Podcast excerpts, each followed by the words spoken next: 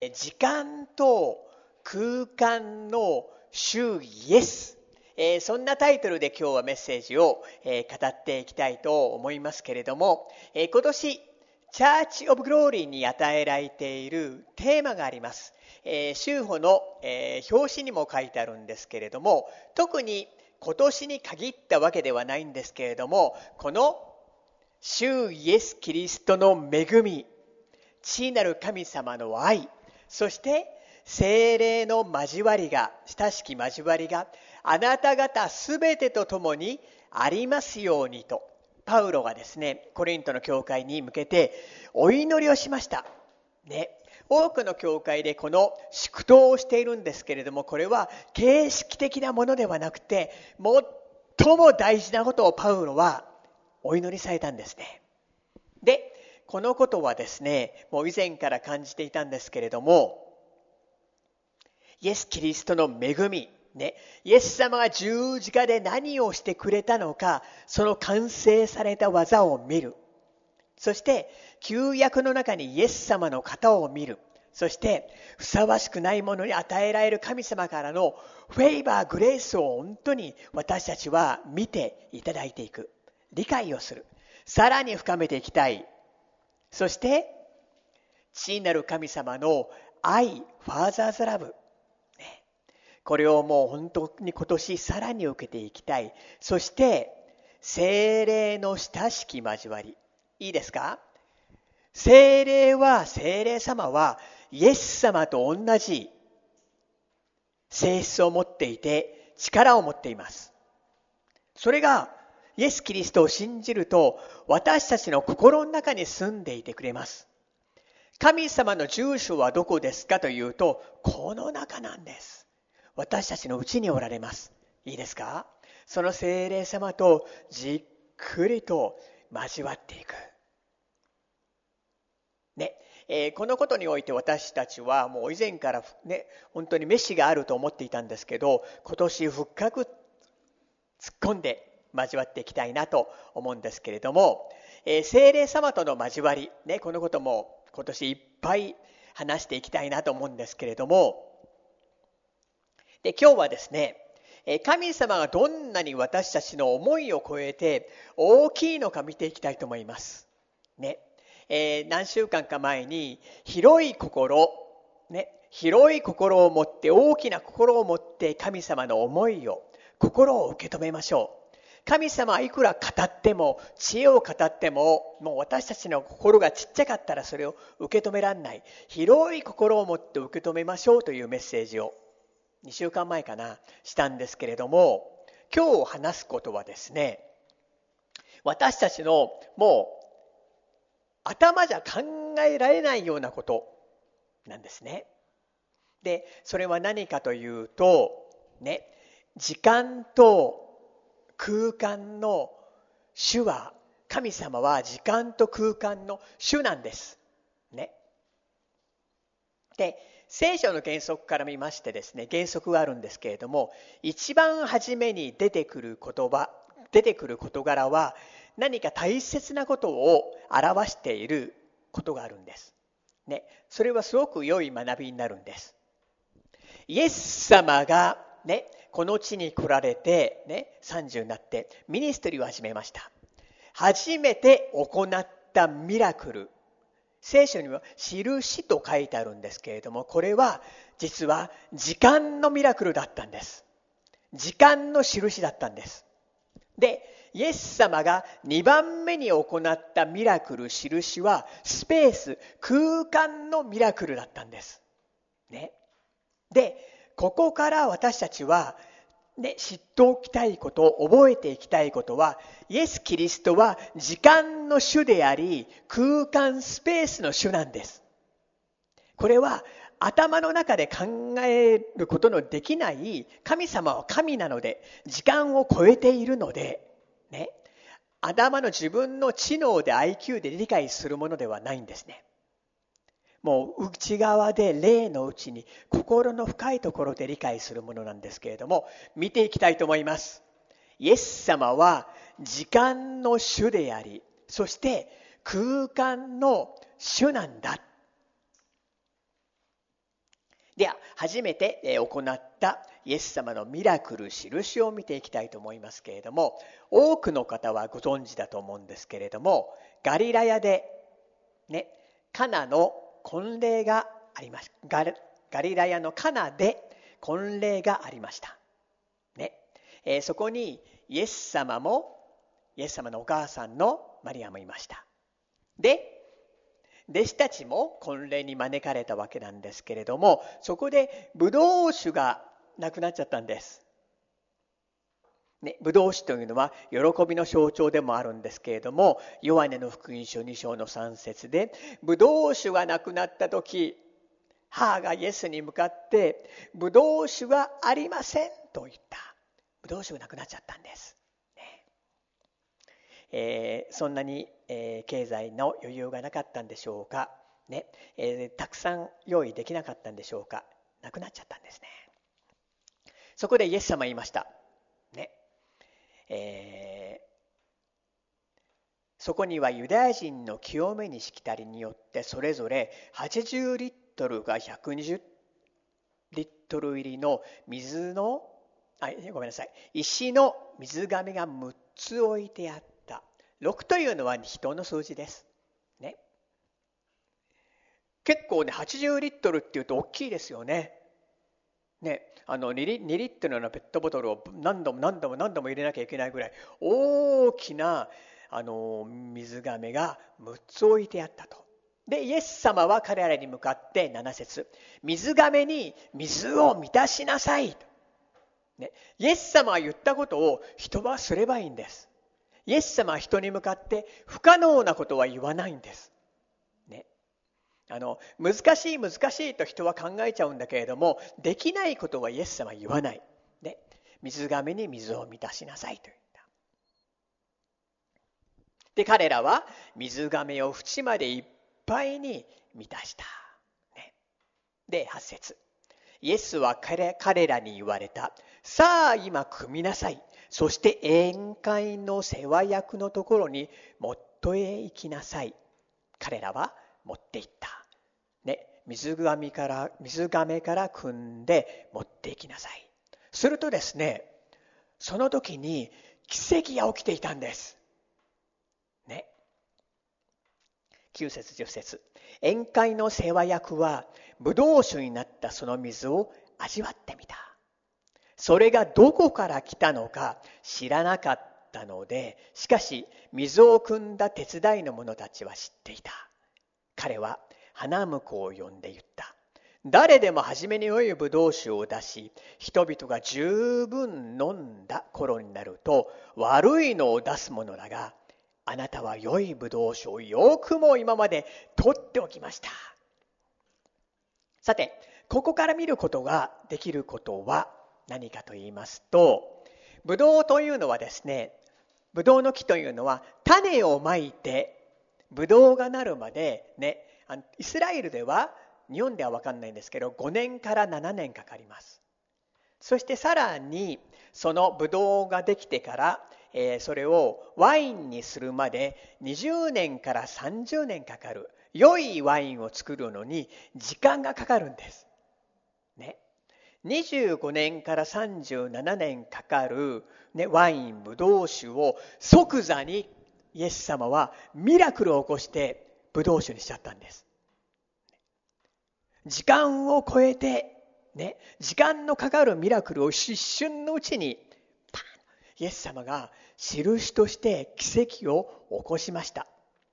ね、ここから学ぶレッスンはいっぱいあるわけなんですけれども、ね、古い契約の時モーセのところで、ね、出エジプトイスラエルがエジプトの奴隷になっている時にそこを脱出する時に初めて行ったミラクルは水がナイル川が血に、なって多くの、ね、魚が死んだ。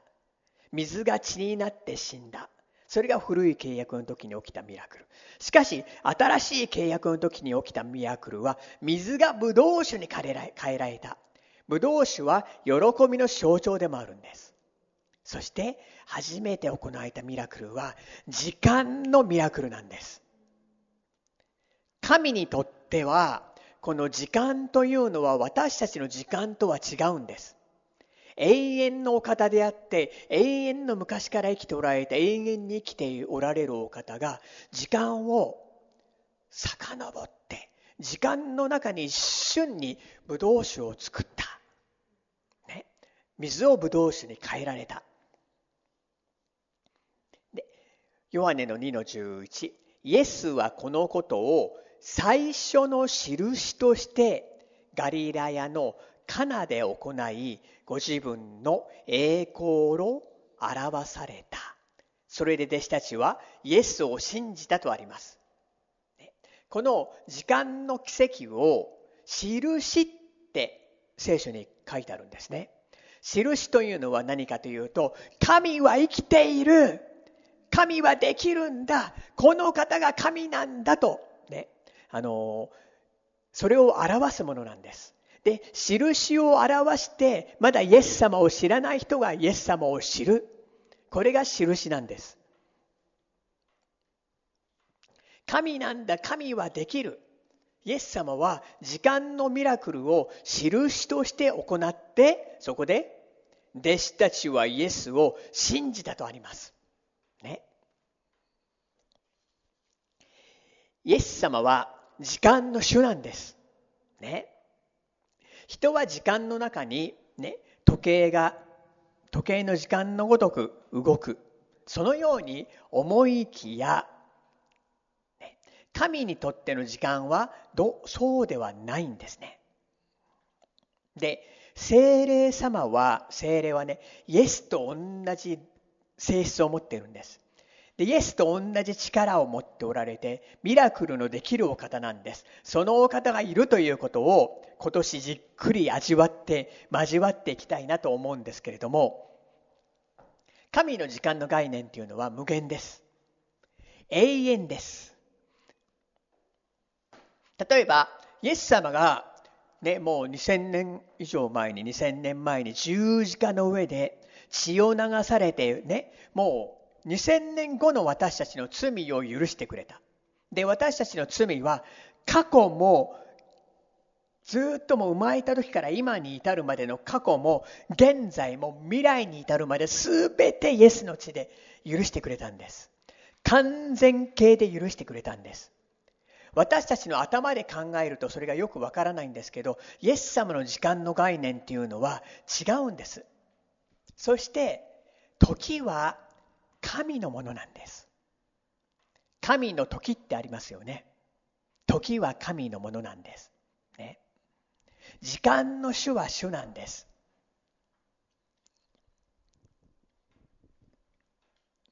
え、第二列王記20章の9から11節興味深いことが書いてあります。イザヤは言った。これがあなたへの主からの印です。主は約束されたことを成就されます。影が10度進むか10度戻るかです。ヒゼキヤは答えた。影が10度伸びるのは容易なことです。むしろ影が10度後に戻るようにしてください。預言者イザヤが主に祈ると、主はアハズの日時計に降りた日時計の影を10度後に戻されたと非常に不思議な興味深いことが書いてあるんですけれどもこれはどういうことかと言いますとですね不思議なことが書いてあるんです。ヒゼキヤ王様のところにイザヤが来て王様あなたは死にますと警告したんです。こんなこと言われたらもう嫌ですよね。びっくりしちゃいますよね。あなたの家を整理しなさいと言われて。こんなことをね言われたらそれはショック。ね。現代においても病院であと何ヶ月の命ですと言われたらショックです。でヒゼキヤ王はあなたは死にますと警告された時に涙を流して真剣に神な神の前に出て命乞いをしたんです。そしたら神様がですね分かったお前の祈りを聞いてやる。それではあと15年寿命を寿命を伸ばしてやる。で、時にもうダメだと思うようなことがあっても、主の前にね、真剣に祈るんです。ね。すると、時間の主は神様は時間を支配しておられますので、ね、その私たちの命も伸ばしてくれる。で、ヒゼキヤは神の言葉が信じられなかったので、証拠をくださいと。するとイザヤを通して主は何を語られたかというと分かった。影が10度進むのがいいのか、10度戻るのがいいのか、どちらか選べ。で、これはね、簡単なことではないんですね。夕焼けの角が10度進むみたいに簡単に考えがちなんですけど、そうではなくて、えー、ここに日時計があったんです。10度と述べられる箇所は言語で10段。ね。で、えー、聖書の欄眼にも10段と書いてあるところでですね、えー、花壇に見られるような日時計では日時計ではなくて、階段の影で時刻を測っている、知るようなものだったんですね。で、10段前に進むのか、10段バックするのがいいのか、どっちか選べと言われた時に、ヒゼキヤは10段前に進むのは簡単だと言った。だけど、バックするのは難しいから、影がバックする奇跡を行ってほしいと主に願った。で、これは簡単なことではなくて、ね、日時計が10度戻った、10段戻ったということは、6時間戻った、地球が6時間戻ったってことなんです。時間が6時間戻った。ということは地球がこう回ってくるのが瞬間に地球が6時間パーンと戻ったのかそれとも時間が6時間バーンと戻ったのか。ね。時間を戻したわけなんです。ね。ですから地球がもし、ね、地球の回転が戻るんだったら1万キロメートルが瞬間移動したのか。ね。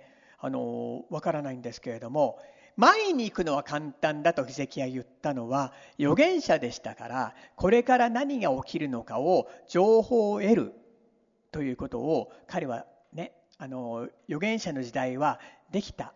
だけどそれが過去に戻すのは難しいと考えていた。だけど神様はそれをパーンと時間を過去に戻すことができた。時間の主なんですね。えー、滝本淳先生から証を聞いたんですけれども、ね、あのそのような時間を戻す証を先生が、え、水曜日の礼拝でメッセージをしましておりましたら一人の男性が礼拝に出て出席しておられました。でその方はトラックの運転手をされていて荷物の積み下ろしで荷物が当たって時計のガラスが割れてしまったんです。で奥さんに見せて割れちゃったから新しいの買ってと頼んだんですけど奥さんが「これダメだね。今お金ないから1年後ね」と言われたんですって。で十数年使っていた時計なので愛着もありました。でも新しいのも欲しいなと思っていたんですけれどもあの水曜日の礼拝でこの日時計の話をした時に割れたガラスを触っていたんですって。であの凸凹があったわけなんですね。しかしその礼拝が終わって帰る時に時計を見たら割れたガラスが元に戻っていたですね。ね信じるか信じないかはあなた次第なんですけれどもガラスは割れたら元に戻んないですよね。ありえないですよね。でも彼は感動しなかったんですね。治ったっていうのというのは新しい時計が買えないって人っていうのはそういうもんなんですね。で十数年使っていたのでよく見ると傷もいっぱいついていて神様は直してくれるんだったらもう全部ね新しくしてくれりゃいいのに壊れるちょうど前の状態に直したすると神様が語ってくれたんですってガラスが割れる前の状態に戻しておいたってもういい意味でうわーっとしたそうなんですね。で時を癒す時間を遡って実はねあの私も時間を遡ってあの肉の父親から愛を受けることもできなかったことをあの祈ってもらった時にえー、精霊様がお父さんの絵を幻で見せてくれて、ね、あのお父さんがもう幻の中に出てきて自分をハグしたりいっぱい遊んでくれたりお風呂に一緒に入ったりたこ揚げをしたりキャッチボールをして僕は変なとこ投げても怒ったりしないでいつもニコニコしてくれていてそれでお父さんのイメージが記憶が変わっちゃった時間を遡って神様が癒してくれたという体験があったんですね。で神様は時間の主なんだ私たちの思っている時間の概念とは違うんだ過去においても現在においても未来においても違うんだ。で実はちょっとここであの証を証というかねあの私の健康について話を、ね、ちょっとしたいと思うんですけれども実は数年前からあの息切れがねしたりしてあの電車なんかあ早く電車に乗んなきゃと思ってあ走ってあの階段登ろうとするとすごく苦しくなるんですね。でおかしいなおかしいなおかしいなで数年前にあの脈がポンポン飛んだりするのでおかしいなと思ってあの循環器に行きましたらあの不整脈が出ていてあのノイズがしていてあのエコーを取ってみますと、あの血が逆流して血普通ねポンプがこうなってるんですけど血液が逆流しているって言われたんですね。いわゆる弁膜症。この弁がちょっと、あの形が変わってるっていうことで。それで、あの息切れして昔は昔よりもちゃんと寝ないと起きる時にもう動悸がしたりですねであの見てみますとこの弁膜症というのはですね原因は分かんないんですけどいろんな原因があるんですけれども一つの大きな原因っていうのは溶連菌なんだそうなんですね。であの小学校6年生の時に僕はですねあの毎週のように高熱が出てたんです。で先生がこれはおかしいということであの調べたんですね。するとあのリウマチ熱という病気にかかっておりましてあの抗生物質を2ヶ月ぐらい飲んで治った、ね、それで実はこの溶連菌をあの退治しないとリウマチ熱になってさらに悪化するとこれが心臓を悪化させるということがあるそうなんですね。でこれかな確かじゃないんだけどこれかもしんないなと思っていたんですね。日本ではねやんないですよね。ハワイに行ってねあのクリニックに行ってあの知り合いのドクター小林がクリニックをやってたんですけどあの風邪ひいて喉が痛いとね「はい開けて」って言って喉を綿棒でこうやってブーブーブーブーってやってすぐに検査するんですね。ハワイのクリニックアメリカのクリニックでやるんです。日本ではインフルの時に鼻に入れてやりますよね。でハワイではねあの喉が痛いと赤いと喉にワワワって喉開けてわーってやられてすぐ検査して「あ残念でした」って言ってね「溶連菌ですね」って言われて僕知らなかったの溶連菌ってなんだか。ね、であのすぐね効く抗生物質出しますからっていうことだったんですけれどもね日本もしたらいいんですねこれちゃんとねしっかりしたらよかったんですけどねでですね私ねあのこの時間の主であるということを聞いて思い巡らしてる時にであるならば時間を遡って私がね感染する前にブロックしてください。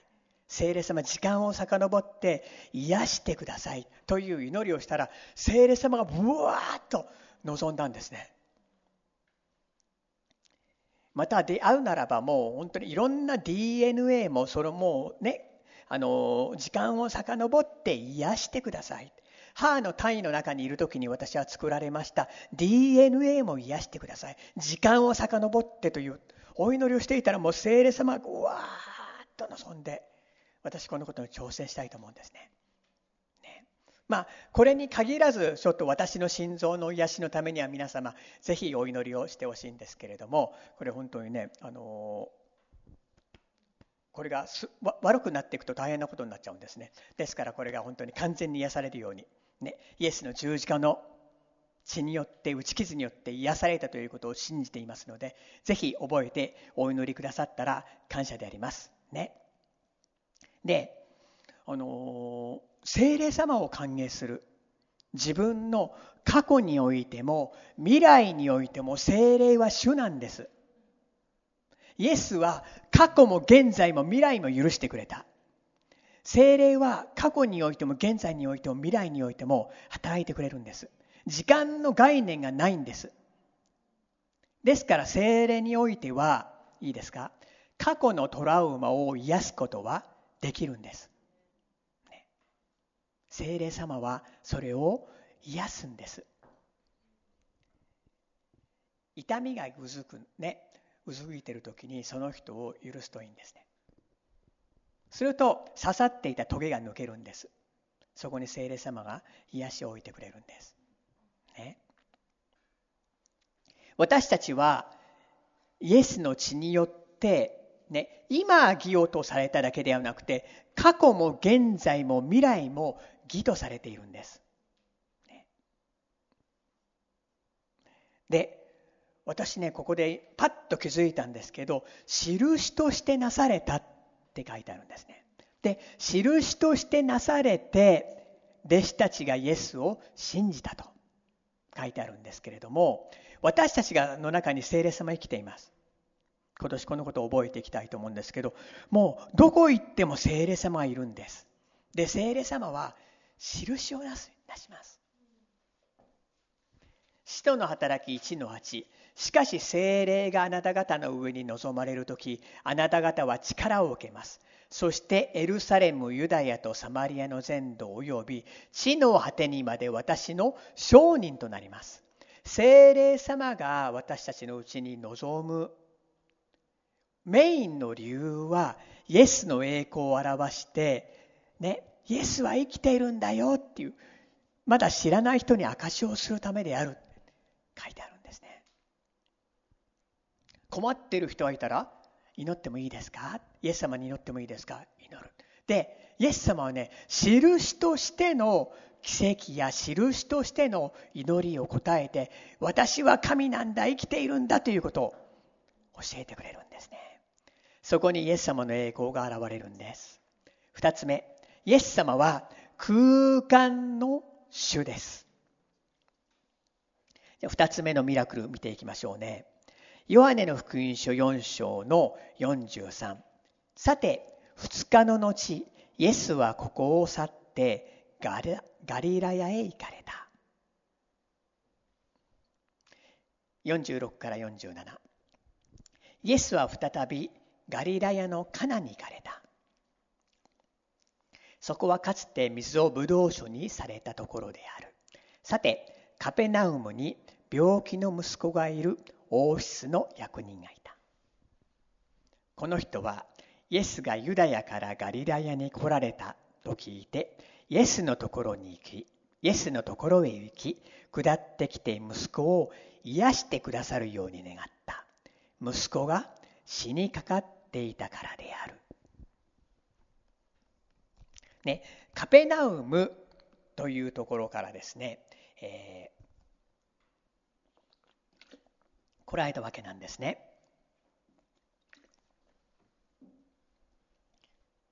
私のあの生まれ育生まれたところじゃない育ったところにカペナウム病院というのがあってですねあのそこの人がねあの院長先生がお世話になったこともあるんですけれどもあのすごい態度でかかったんですよ最初ね。あああんた職業何って言うと牧師ですって言ったらパタンねパッと変わってねじゃあお金いらないからって言い出して、それじゃもう先生のとこ来れないって言ったらね、じゃあ500円でいいって言って、いつもね500円でやってもらって、で、行くと、いろんな話をするんですね。聞くんじゃなくてするんですね。いろんな奇跡の話をするんですね。神様はここで、なんだっけな、何かやろうとしていて、ね、あの、せっかくね、診療所を始めようとしたら武蔵野線っていう電車がね神様はここでやろうって言って偏僻なところでやれって言ったんだって。そしたら武蔵野線っていう電車ができるのでののそこにいらんなくなった。するともう10倍かのなんかのお金をもらってね、駅の近くで診療所をすることができたとかいろんな不思議なね証熱心じゃないんですけど不思議な証をね。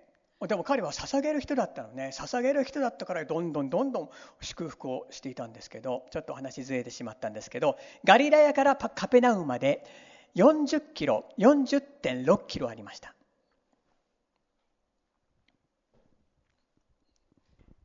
ね。49から50ね。息子が死にかかっていました。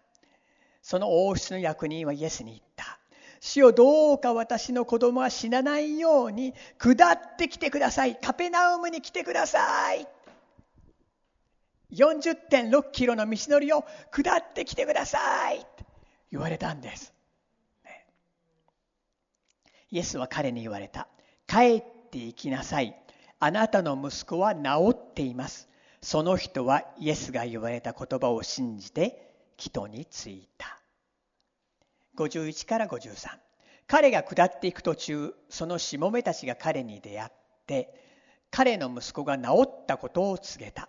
それで子供が良くなった時刻を彼らに尋ねると昨日7時に熱が引きましたと言った。それで父親がイエスがあなたの息子は治ってると言われた時刻と同じであることを知った。そして彼ご自身彼自身と彼のいる彼の家の者が皆信じたと。で54節にイエスはユダヤを去ってガリラヤに入られてからまたこのことを第二の印として行った。印というのはねまだイエス様を知らない人に対して奇跡を行う。するとその人はびっくりしてこれは神がしたに違いないということで信じる。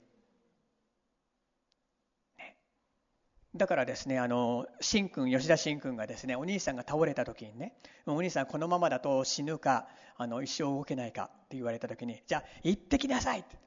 僕は行かなくても、印としての癒しがあるから、新君が言って祈ってきな。新君祈りましたよ。で、お父さん、お父さんじゃなくてお兄さんがどんどんどんどん良くなっちゃって。ね、それは印。ね、私たちもね、あの誰でもイエス様生きていて聖霊様いるならば癒される。印としての癒しがあるんだということを覚えていきたいと思うんです。するとそこに神の栄光が現れるんです。でこの時はスペースを超えた癒し。46キロだっけ？40.6キロね。来てくださいと言われたんだけれどもいかそこに行かずに時間と場所を超えてイエス様を権威を用いて癒しをなされたんです。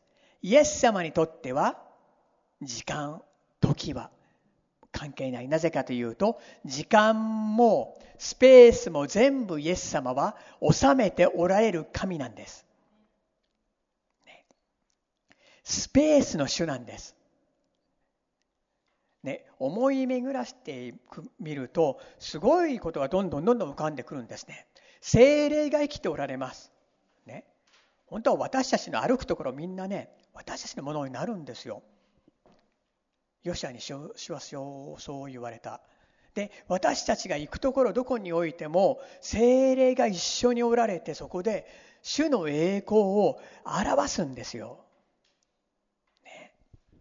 会社においても学校においても、ね、家族の中においても主の栄光が表す表される、ね、スペースの主そして祈りは遠く離れていても宣言は聞かれるんです。ね。すごいね。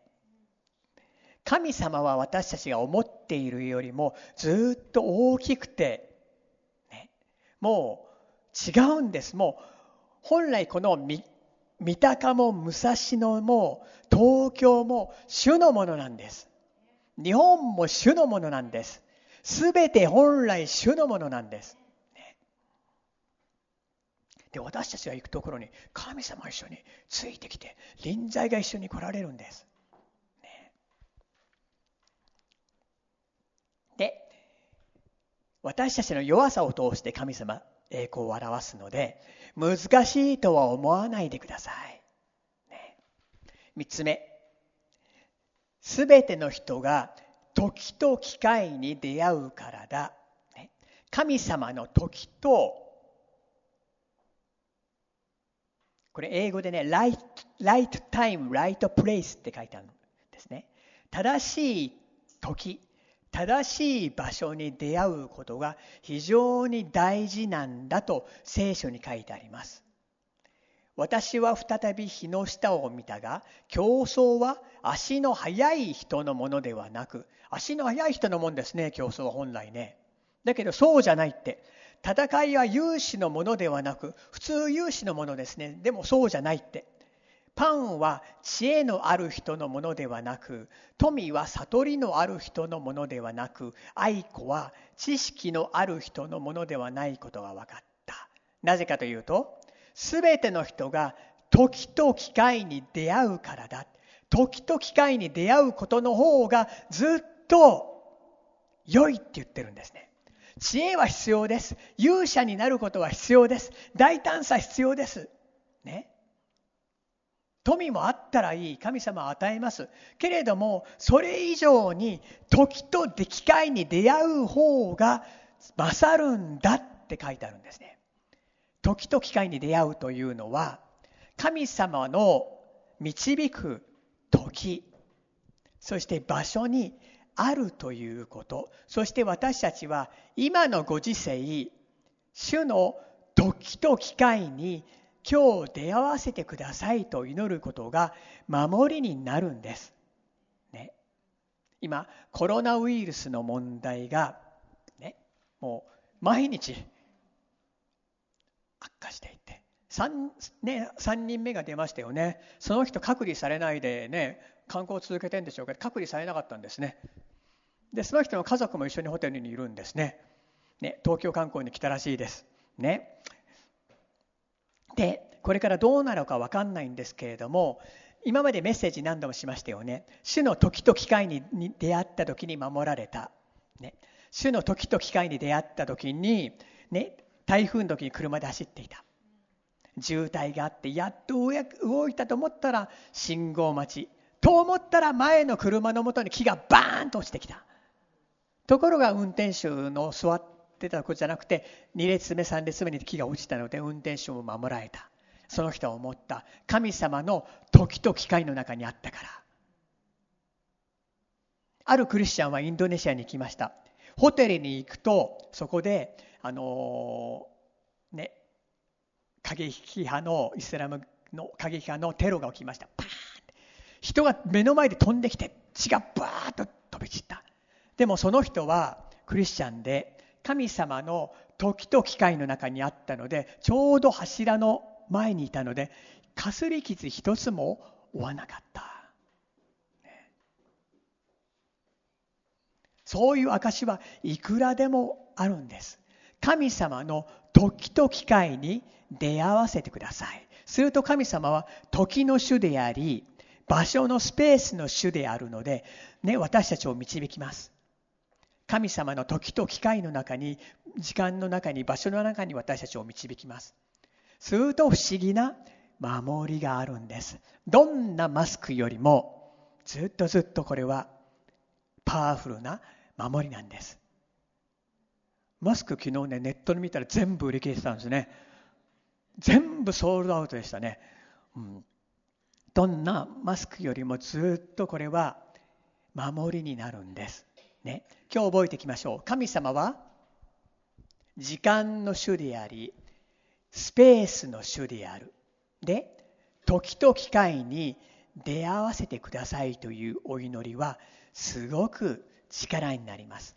守りになります。守りのことをもっと知りたかったら、詩編91からの守りの祈りシリーズというメッセージを、え、数年前にね、あの、して、それはまだ YouTube に載っていないんですけれどもまだというか YouTube が始まる前だったのでポッドキャストの時にね3年前かな4年前かな詩編91による守りの祈りということ。守りが必要な時は詩編91編を読んで宣言して瞑想するということ。